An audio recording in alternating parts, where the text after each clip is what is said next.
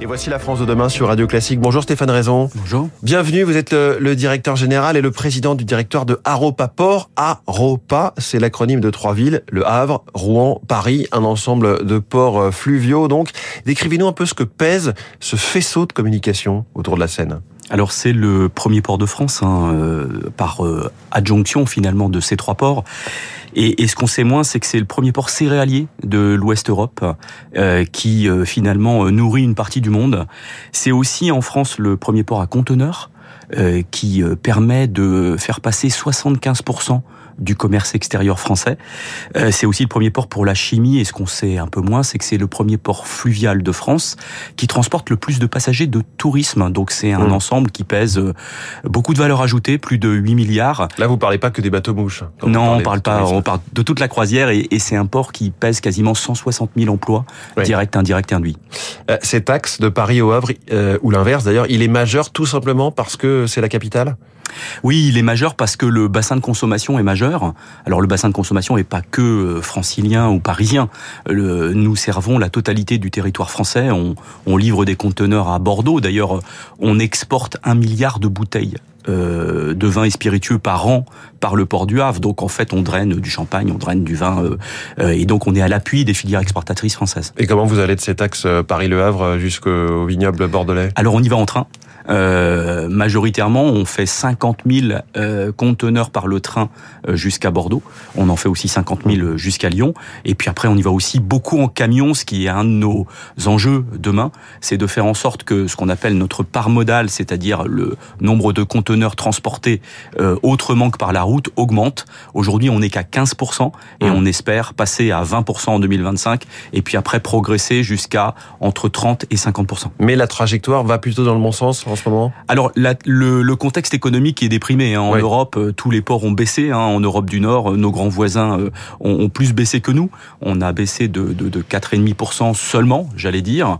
et donc, on est en train de reconstruire. L'avantage, c'est que nos grands armateurs qui escalent au Havre pour le conteneur, donc c'est MACGM, MSC, Apagloid, sont finalement en train de, de préparer l'avenir. Ils investissent beaucoup dans le matériel, dans les terre-pleins. Et ce qu'on espère, c'est qu'au moment de la reprise, les, volumes vont à nouveau reprogresser. Comment se passe, euh, d'un point de vue très concret, parce que à Europa, vous êtes basé au Havre, même si vous allez donc jusqu'à Paris, évidemment, comment se passe le transfert de marchandises entre les conteneurs venus euh, de l'océan, ou en tout cas de la Manche, hein, la, mer, et les bateaux qui, forcément plus petits, circulent euh, sur la Seine? Alors ça se fait sur le même quai. généralement, les opérations sont... On décharge d'abord le grand navire. Hein. Ces navires, ils font 400 mètres de long, ils font plus de 60 mètres de large. Ils vont, ils vont déposer à terre plus de 6000 conteneurs. Et après, en fait, ils sont repris depuis les terre-pleins euh, sur des barges plus petites. Hein. Généralement, on en emporte à peu près 200. Et après, on va naviguer euh, pendant 36 heures sur la Seine et arriver pour nous sur notre principale plateforme qui est Gennevilliers, à l'ouest de Paris un, grand port effectivement de conteneurs euh, fluvial.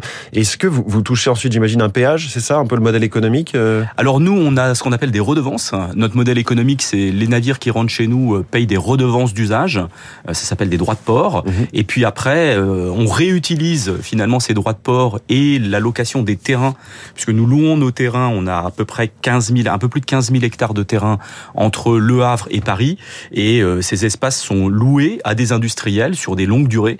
Et avec ça, on réalise des infrastructures, des nouveaux quais, des nouvelles routes, des nouvelles voies mmh. ferrées euh, pour pouvoir euh, finalement développer l'économie. Parce que ce qui est important, c'est la réindustrialisation. On a un modèle économique qui est basé sur le pétrole, 50% euh, tout pétrole sur sur notre port. Et demain, on veut deux nouvelles industries, donc des usines de batteries, des usines de précurseurs, des nouveaux entrepôts logistiques. Et c'est ça qui va nous amener finalement la transformation de notre modèle. Stéphane Raison, vous disiez, il faut souhaiter qu'il y ait de moins en moins de, conteneurs qui passent par des moyens routiers. Est-ce que le fluvial est un moyen plus vert que le camion? C'est notre clé. Euh, notre clé, c'est que bah, on, emmène 200 conteneurs, donc c'est l'équivalent de 200 camions euh, en une fois. Et, donc, mais sur euh, des sur des péniches, des barges qui sont aujourd'hui essentiellement en diesel, j'imagine. Alors, on, les fait se transformer, hein, puisque il y a un indicateur qui va être extrêmement intéressant, c'est la cérémonie du JO, des JO. Il y a Vous venez de signer une convention. Hein, exactement, on vient de signer une convention avec avec Paris 2024. Et euh, dans la cérémonie d'ouverture, c'est 42 bateaux qui vont passer à l'électrique, qui vont mmh. se transformer. Et ça, on espère le faire sur la totalité des barges à moyen terme. Euh, ça veut dire que vous déployez petit à petit des bornes de recharge pour bateaux électriques Oui, il y en a 80 sur tout l'axe Seine, donc euh, depuis Le Havre jusqu'à Paris. Et puis on a aussi des stations de rechargement pour des barges qui seraient à l'hydrogène. On, on, parle de l'arrivée d'une barge à l'hydrogène pour la livraison du dernier kilomètre dans Paris. Euh, on a lancé un certain nombre d'opérations depuis deux ans, notamment la logistique d'IKEA dans Paris Centre. Oui. On en est quasiment à notre 100 millième client livré. IKEA en est à son 100 millième client livré dans Paris. Et on voit bien que partir de Gennevilliers avec une barge propre pour faire de la livraison dans les quais parisiens, c'est un peu le système de demain. Et certains acteurs, donc Ikea, effectivement, Franprix aussi, se targuent de, de faire livrer au cœur de Paris par la Seine une partie de leurs marchandises. À quel point est-ce qu'on peut passer à l'échelle? Parce qu'on imagine aussi que justement dans Paris, euh, c'est un peu limité en circulation, quoi. Alors, on peut multiplier le trafic par 6.